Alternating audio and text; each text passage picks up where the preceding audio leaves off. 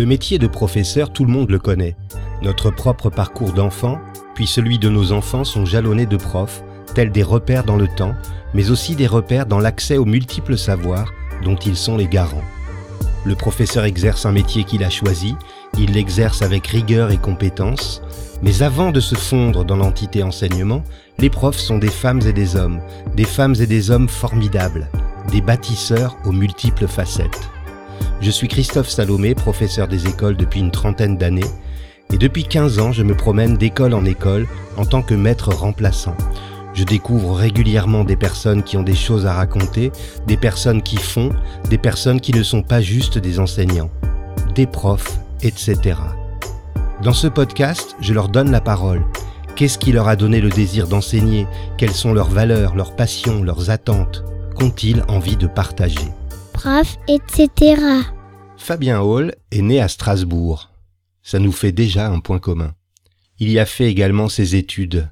C'est à l'univers du sport que Fabien a consacré sa vie. Il est enseignant depuis 37 ans dans le domaine de la sociologie du sport et plus précisément sur les questions de dopage. À 6 ans, Fabien ne se souvient pas d'avoir eu de figure identificatoire, mais il reconnaît tout de même avoir pu trouver une certaine inspiration auprès de personnages comme Fanfan la Tulipe, Robin des Bois, ou encore les petits garçons de Flipper le Dauphin. Aujourd'hui, il vit et travaille en Suisse, à Lausanne. C'est assez difficile de résumer son parcours professionnel, tant il est atypique. Que dire ou penser de la sociologie du sport? Et pourtant, Fabien considère être arrivé à l'endroit idéal. Lausanne, en effet, est la capitale de l'olympisme. C'est à l'université de Lausanne que Fabien est professeur. Il a été directeur de l'Institut des sciences du sport et doyen de la faculté des sciences sociales et politiques. Il a notamment collaboré auprès de fédérations internationales, du CIO ou encore de l'Agence mondiale antidopage. Fabien Hall, bonjour. Bonjour Christophe. À quelle heure vous êtes-vous réveillé ce matin et qu'est-ce que vous avez pris au petit déjeuner? Alors je me suis réveillé à 5h30. J'ai commencé par un café et ensuite je me suis mis à, à mon ordinateur. J'étais en train de rédiger un texte euh, pour une revue. Puis j'ai pris un petit déjeuner avec quelques fruits, des céréales et puis encore un deuxième café. Prof, etc. Quel regard portez-vous sur votre enfance, Fabien? Alors une enfance euh, très heureuse, je dirais, euh, faite de, parents qui me laissaient énormément d'autonomie, beaucoup de confiance. Alors j'aurais pu dériver. je fais des bêtises évidemment en étant autonome, notamment adolescent, on a tendance à, à tester les limites, à expérimenter différentes identités. Mais euh, malgré ces risques pris, la confiance m'a beaucoup aidé dans la suite, euh, dans pour faire face à des épreuves, euh, pour me remettre en question, pour euh, avancer dans ce que je faisais, notamment en termes de recherche. Quel est votre meilleur souvenir en tant qu'élève? Euh, meilleur souvenir. Alors élève euh, ou, ou, à l'université, ça dépend. Euh, euh, en tant qu'élève au collège, j'aimais bien euh, les cours de maths et de français, notamment avec une, une, une enseignante, une prof de français que j'ai revue en plus plus tardivement, Madame Michard, que, que j'adorais, mais qui, qui m'aimait bien aussi. Donc on, on, avait de bons moments. Et, j'avais une facilité à m'exprimer, à, écrire des textes. Euh, mon, orthographe, ma grammaire à l'époque était un peu chancelante ou douteuse, mais disons il y a une, part d'imaginaire. Et ensuite, c'était un, enseignant de mathématiques. Je, faisais une section mathématiques au, lycée à l'époque. J'avais une dizaine d'heures de maths par, semaine. Et les mathématiques me fascinaient. J'adorais les mathématiques parce que ça, avait un côté rassurant de, faire juste ou faux de, de, mettre en équation, de, de, de faire des hypothèses. Et, et, lui était passionnant aussi. Euh, euh, voilà, j'ai oublié son nom, mais bon, ça, ça me reviendra peut-être.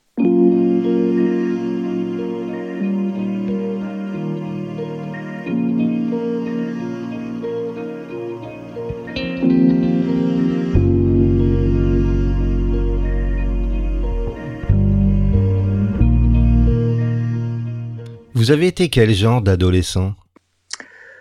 Euh, Adolescent plutôt euh, indépendant, un peu rebelle. Euh, J'aimais la nature, je faisais beaucoup de kayak, donc pour moi l'univers des, rivières, des, des, gorges, des montagnes aussi, parce que je faisais du ski, du ski de fond, du ski alpin. C'était ce qui me mobilisait. Et puis il y avait une influence aussi de, de pas de parents, mais de donc les tantes qui étaient très marquées par euh, par mai 68 et donc il y a une influence ici de on va dire de contre-culture musicale, euh, euh, littéraire euh, et donc de critique aussi à l'égard euh, des institutions, euh, des organisations, du sport notamment.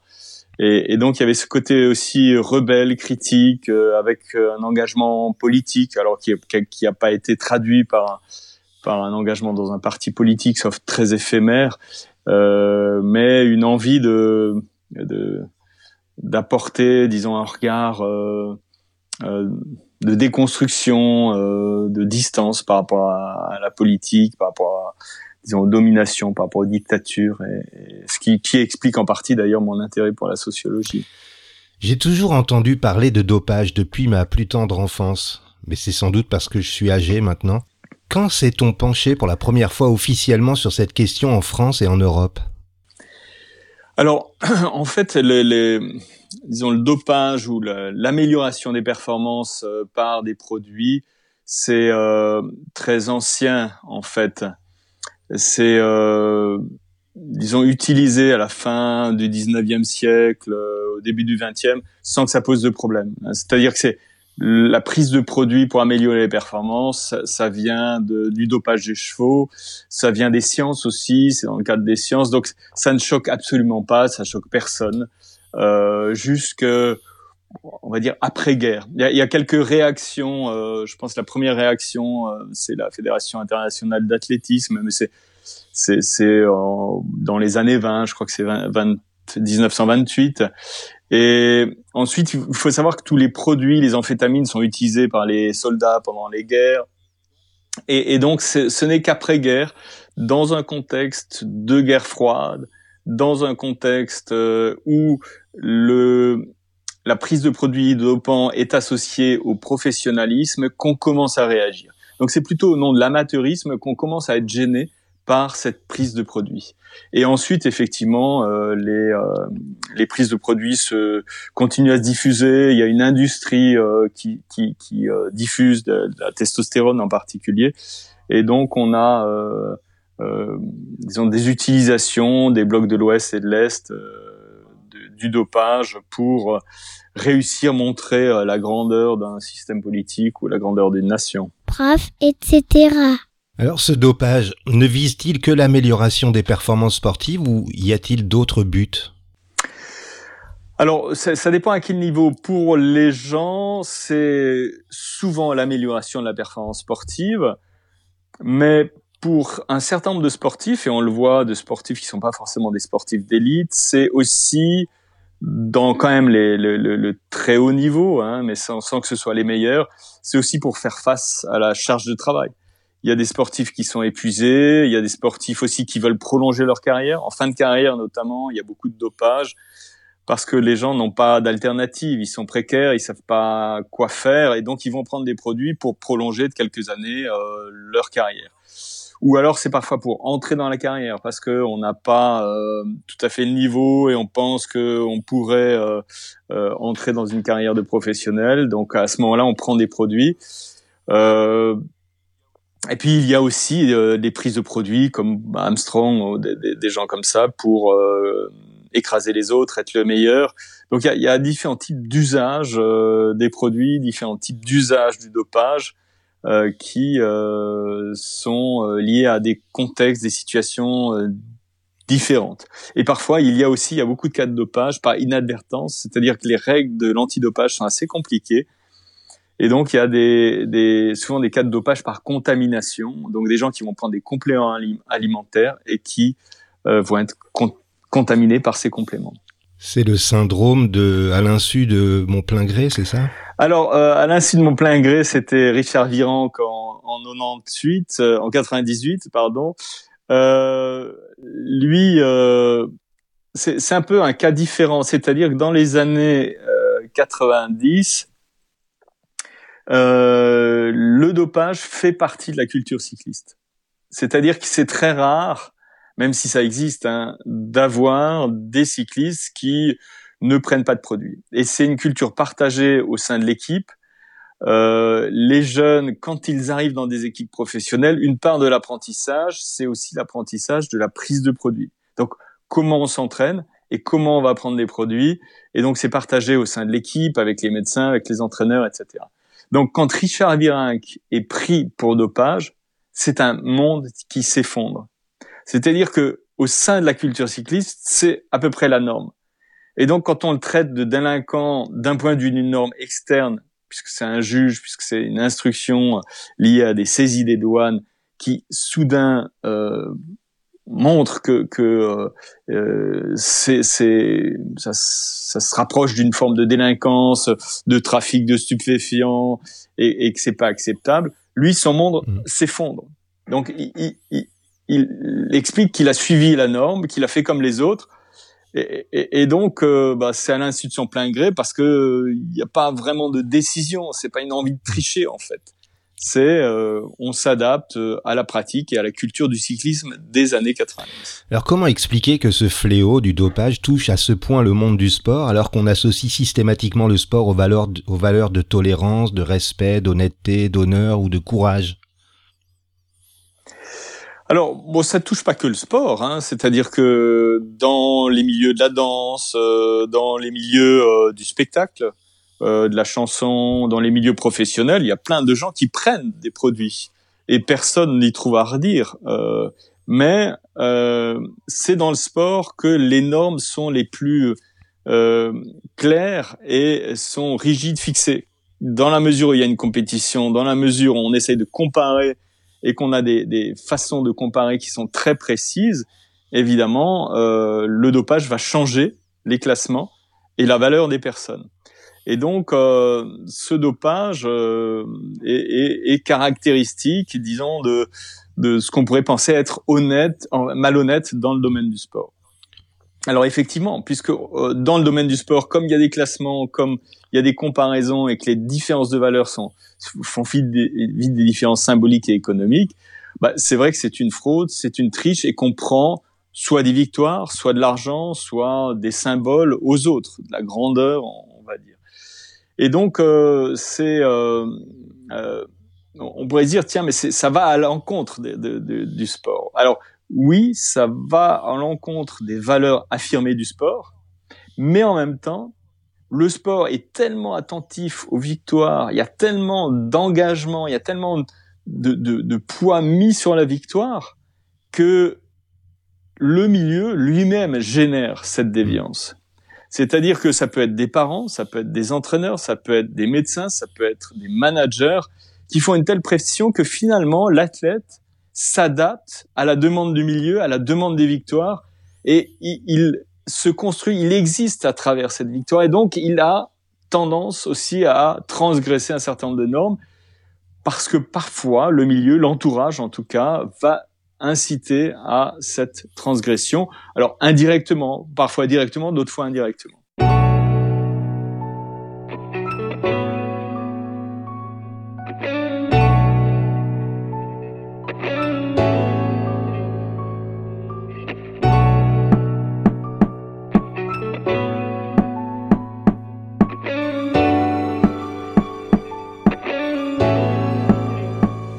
On vient d'apprendre qu'une nouvelle fois la Russie est interdite de compétition internationale pendant deux ans.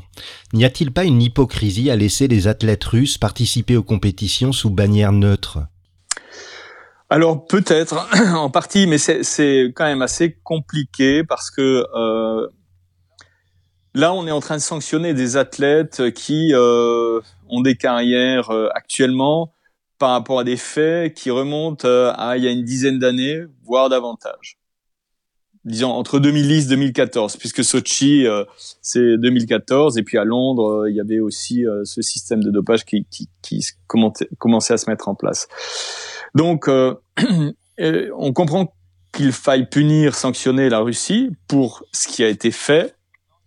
Maintenant est-ce que on doit sanctionner les nouveaux athlètes? Est-ce qu'on doit sanctionner des gens qui s'entraînent dans des pays où ils subissent exactement les mêmes contrôles que d'autres. Hein. On a des athlètes russes qui s'entraînent euh, aux États-Unis, en Europe, et qui sont soumis exactement aux mêmes réglementations que d'autres athlètes.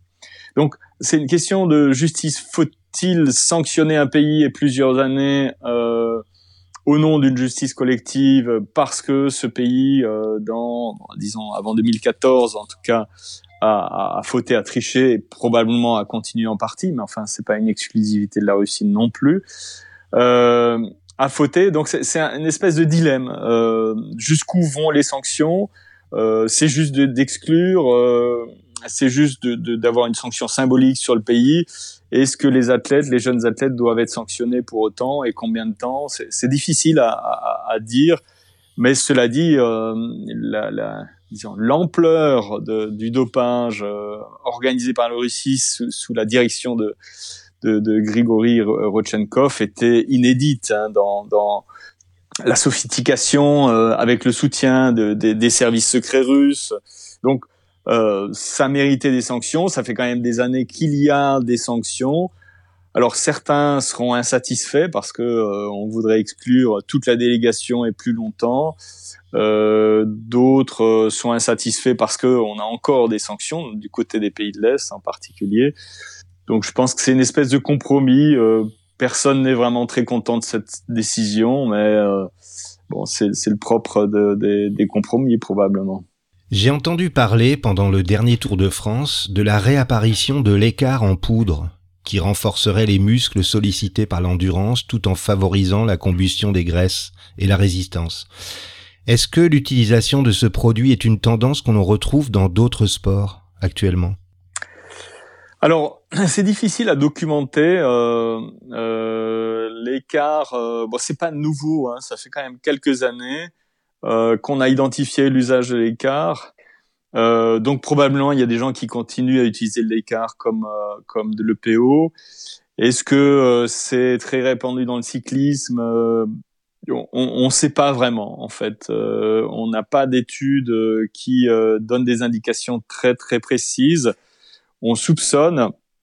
En même temps, euh, les euh, les échantillons sont gardés encore une dizaine d'années avec les progrès du testing, les progrès des appareillages qu'on utilise. C'est pas exclu qu'on puisse détecter davantage ce type de produit dans les prochaines années. Euh, donc c'est aussi risqué. Moi, je dirais dans le cyclisme, même s'il y a eu beaucoup de polémiques cette année, c'est une culture qui a euh, significativement changé.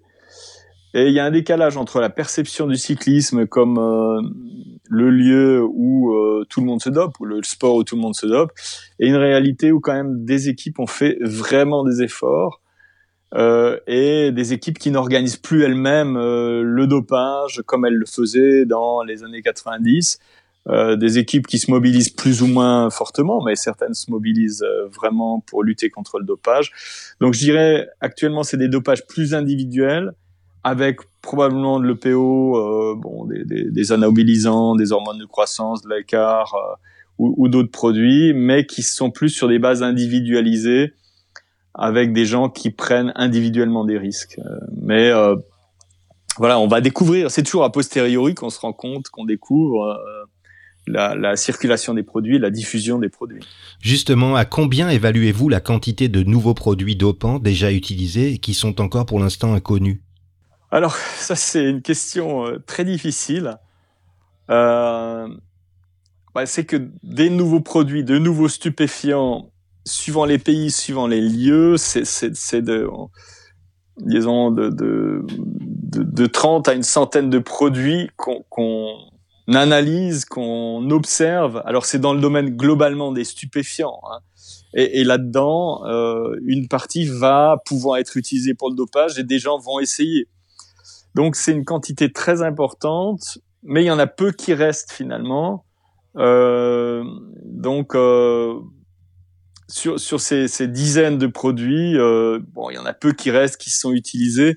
Et finalement, actuellement, dans les affaires de dopage, on voit que ce sont des produits relativement classiques, hein, qui sont euh, euh, surtout euh, des hormones de croissance, des stéroïdes, euh, des, des, des, des, produits pour voilà des stimulants globalement, des, des diurétiques. Euh, et puis bon, bah, tout, tout, tout, ce qui est euh, lié à l'oxygène, la fixation d'oxygène, comme le PO. Mm. Donc on a euh, cet ensemble de produits qui restent à peu près les mêmes actuellement, mais c'est pas du tout exclu qu'il y ait d'autres techniques euh, qui, qui, interviennent. Quoi. Après, il y a d'autres techniques de transfusion sanguine, bien sûr, mais mais pour l'instant, on n'a pas de révolution, donc on n'en identifie pas. Mais, mais l'Agence mondiale antidopage, les agences nationales, euh, des, des, des, des, laboratoires spécialisés en sciences criminelles scrutent ça, euh, observent sur Internet aussi, euh, même les recherches hein, euh, par mots-clés, etc. Et on essaye d'identifier les tendances, mais bon, on ne voit pas clairement de, disons, nouveaux produits émerger comme produits euh, miracles, euh, comme on a eu l'ère de l'EPO ou l'ère des amphétamines ou, ou l'ère de la testostérone, par exemple, à, d'autres moments.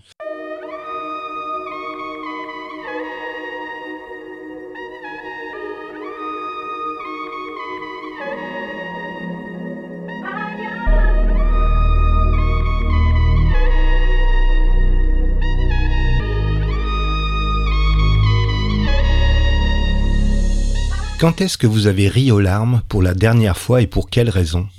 Alors, euh, quand est-ce que j'ai ri aux larmes la dernière fois? Mais je ne sais plus. Je ne sais plus quand j'ai ri aux larmes la dernière fois. Euh... Je pense que c'était avec mes enfants, mais je ne sais plus la raison. Mm. Je pense quand ils se moquaient de moi, ça m'a ça, ça fait rire. Je, je, crois que c'est ce dernier souvenir, mais je ne me souvenais plus pourquoi ils se moquaient de moi. Mais j'aime bien, ça m'amuse souvent. Voilà. Pouvez-vous me citer un moment préféré de votre journée, qu'il soit professionnel ou plus personnel? Euh, Le moment que j'aime bien, c'est moi je suis assez lève tôt, hein. comme j'ai dit ce matin, euh, j'étais réveillé à 5h30. Ce que j'aime bien le matin, c'est prendre un café, je suis seul le matin. Alors soit je vais travailler, soit je lis le journal. Et donc j'ai ce moment où je suis seul euh, au moins jusqu'à 7h, 7h30 euh, alors soit je lis le journal, soit je travaille tranquillement à mon ordinateur sans, sans que personne ne me dérange. Et, et ça, c'est un moment pour moi. Ça, ça, paraît un peu bizarre, mais c'est un moment pour moi. C'est un moment agréable où je peux me concentrer sur des choses que, que, que j'aime faire. Euh, bah, lire euh, ou écrire, euh, c'est des choses que j'aime bien faire. Donc c'est assez propice à ça. Prof, etc. Quelle valeur a aujourd'hui le plus de sens pour vous? Euh, je dirais euh, la coopération, l'empathie, euh, l'attention aux autres. Alors c'est euh, assez général, mais je, trouve on est dans un monde plus individualiste, à la fois plus de compétition, plus de comparaison, mais on a aussi des tendances contradictoires. et je pense d'attention, d'empathie, de, de, savoir se décaler par rapport à, à ce qu'on pense soi-même, de, d'essayer de comprendre d'autres logiques, d'essayer de saisir d'autres façons de penser le monde et les choses. Alors évidemment, parfois c'est, c'est dérangeant et on partage pas forcément euh, les manières euh, différentes de penser, mais mais je trouve que c'est pour vivre ensemble, il, faut savoir être empathique et savoir accepter euh, un peu de différence, une certaine différence. Évidemment, il y a des choses qui, euh, même si on peut avoir de l'empathie, même si on peut comprendre la genèse, euh, pas moi, du racisme, de l'antisémitisme, euh, de l'homophobie ou des choses comme ça, si on peut euh, expliquer, comprendre, etc., c'est absolument pas pour le justifier, c'est de se dire, tiens, comment ça se fait que euh, quelqu'un se, se retrouve dans cette situation, se retrouve à être, je sais pas moi, bah, terroriste euh, ou euh, ou euh, ou raciste. Qu'est-ce qui a fait que cette personne, dans son itinéraire, dans dans dans, dans sa trajectoire, puisse être à la dérive comme ça, puisque pour moi c'est clairement des dérives, mais c'est intéressant à comprendre sans évidemment le justifier. Bon, il y avait des vieux débats, notamment au niveau politique, qui était critiqué par rapport à ça, euh, indiquant que les sociologistes, et que les sociologues, je veux dire, euh, que la sociologie, euh, euh par la compréhension, euh, tolérait ce, type d'attitude. Ça a rien à voir. C'est-à-dire la compréhension permet justement de lutter contre ces, ces, ces tendances, voilà, que je trouve assez insupportables. Quel mot, selon vous, compléterait le mieux le mot enseigner? Attention, je dirais attention à l'autre. Euh, empathie, ça va bien avec l'empathie euh, parce que enseigner, c'est se mettre à la place des personnes qui apprennent dans un processus d'interaction. Donc c'est être capable à, chaque fois de se décaler, de savoir qu'est-ce qui fait que une personne va apprendre différemment d'une autre. Euh, comment saisir sa logique dans l'apprentissage? Comment prendre en compte ses valeurs, ses connaissances, ses stratégies, ses résistances aussi, pour faire évoluer. Parce qu'apprendre, c'est faire changer, c'est faire euh, euh, transformer les manières de penser, les manières de faire aussi. Et donc c'est euh, assez une interaction assez subtile pour pouvoir euh, infléchir ces, ces manières de faire. Donc je crois que c'est sans attention à l'autre, sans, sans empathie, sans capacité d'écoute, sans capacité de, de, ouais, de se décaler, de, de, de regarder autrement, c'est difficile à faire comme, comme processus, je pense.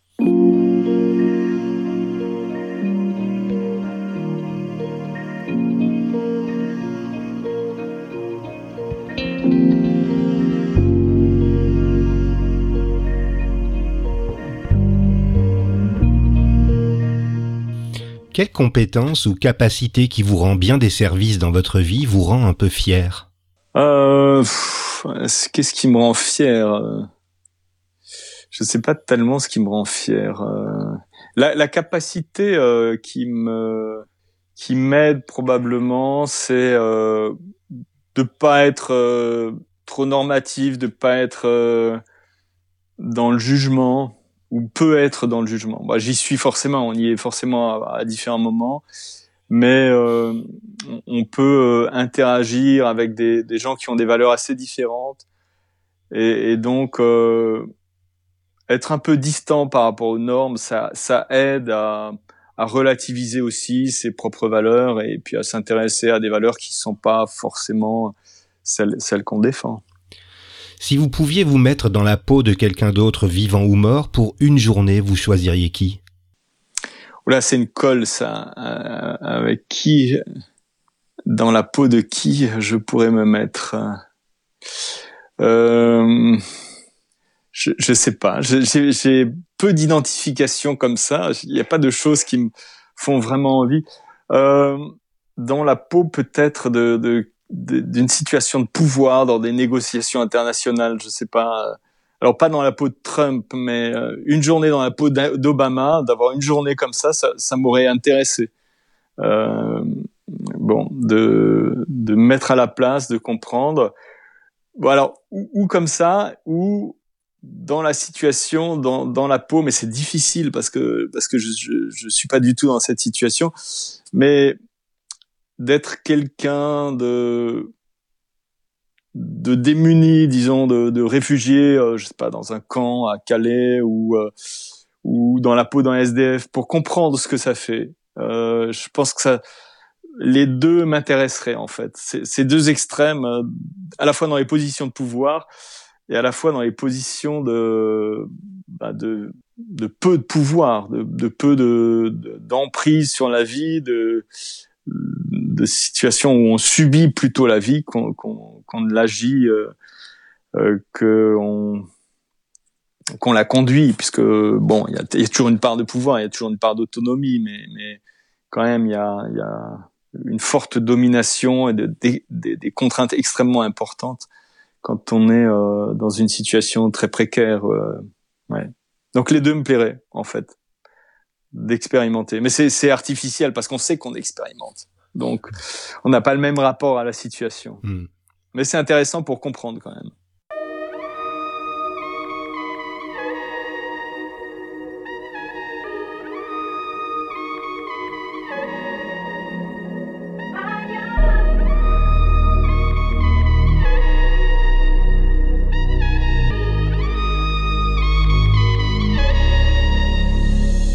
Comment définissez-vous le succès? Euh, Je dirais que c'est quelque chose de très relatif. Le succès, il est toujours lié aux ambitions qu'on peut avoir. Euh, bien sûr, il y a un succès. Euh, on pourrait se dire, tiens, le succès, c'est c'est euh, une reconnaissance qui euh, qui est assez large, c'est-à-dire qui qui est pas juste dans un espace donné. Le succès, euh, bon, c'est quand il y a une reconnaissance à la fois économique, symbolique, politique, etc. Donc ça, ça c'est un succès très large. Mais je dirais qu'il y a des des succès du quotidien. C'est je serais plus attentif au, au, succès euh, euh, plus insignifiant. À... Bon, on parlait d'apprentissage, c'est-à-dire quand euh, moi, quand j'ai des étudiants qui apprennent, qui progressent, euh, pour moi, c'est un petit succès qui me fait plaisir, vraiment. Euh, de voir les gens évoluer, de voir les gens changer, euh, de voir les gens réfléchir. Donc, donc c'est c'est quelque chose de, de modeste, qui pourrait être modeste et qui euh, qui est l'accumulation de petites choses. Et, et je pense que c'est au moins aussi important que les succès très visibles, bien sûr, il y en a qui sont importants, qui sont très visibles, mais, mais souvent aussi qui sont mis en scène, qui sont, euh, je pense à des succès politiques, euh, voilà, qui sont des promesses euh, souvent décevantes. Euh, à chaque fois qu'on a des élections, on a des promesses, et puis à chaque fois, il y a quelques temps après, on a des déceptions. Alors que les succès de la vie quotidienne, les petits infléchissements, les apprentissages, les entraides, euh, les réussites dans les politiques locales. Je trouve que c'est des succès qui ont plus de poids finalement cumulé et, et, et qui euh, changent davantage notre vie, notre quotidien, notre société que des grands programmes qui ont rarement, euh, qui vont rarement au-delà de l'effet d'affichage. J'ai ce sentiment en tout cas. Prof, etc. Qu'est-ce que vous vous souhaitez pour les deux prochaines années? Alors ce que je me souhaite, c'est euh, des euh, plus de temps libre, euh, des moments euh, comme j'aime. C'est-à-dire, il y a des moments que j'aime. J'en ai pas parlé, mais euh, les, les moments que j'aime, c'est aussi être en montagne. Je fais du ski de fond, de la randonnée, et puis d'avoir ces moments de de pause, de contemplation, de, de repos. Et j'aime ces, ces, ces moments euh, où je suis euh, assez isolé en montagne. Voilà. Donc je m'en souhaite un peu plus de ces moments-là, que ce soit dans la neige ou en été. Et puis je me souhaite aussi euh, des moments conviviaux. On a cette, ce, moment Covid et je, je, je souhaite, mais là c'est très collectif, mais je souhaite qu'on puisse dans quelques mois retrouver des moments euh, sans qu'il y ait ce souci de la pandémie, ce souci, souci de la contamination, et que les liens soient des liens plutôt de confiance, euh, parce que je ressens aujourd'hui, euh, bon, ce qui, ce qui est compréhensible, mais dans les relations sociales, il y a les masques, euh, il y a les distances, et, donc on a, on a cette, cette perte de confiance dans l'interaction avec l'autre, et cette perte de confiance dans l'espace public. Et j'ai juste envie d'avoir ces moments insignifiants où on peut faire confiance, ne plus craindre l'épidémie, euh, fêter, boire, s'embrasser, euh, euh, être proche, se toucher. Et, et, et, je pense que ça, ça me fera plaisir et j'espère le vivre en 2021. Merci Fabien d'avoir accepté de participer à Prof, etc. Merci Christophe de m'avoir invité. Ce fut un, un vrai plaisir. N'hésitez pas à vous abonner à Prof, etc. sur les plateformes de diffusion Spotify, Apple Podcast, Deezer par exemple. Si vous souhaitez m'aider, vous pouvez m'offrir 5 étoiles sur iTunes ou sur Apple Podcast, ainsi que vos commentaires. Et si vous avez envie de partager votre côté, etc. avec les auditeurs, écrivez-moi sur Twitter ou sur la page Facebook de Prof, etc. À vendredi.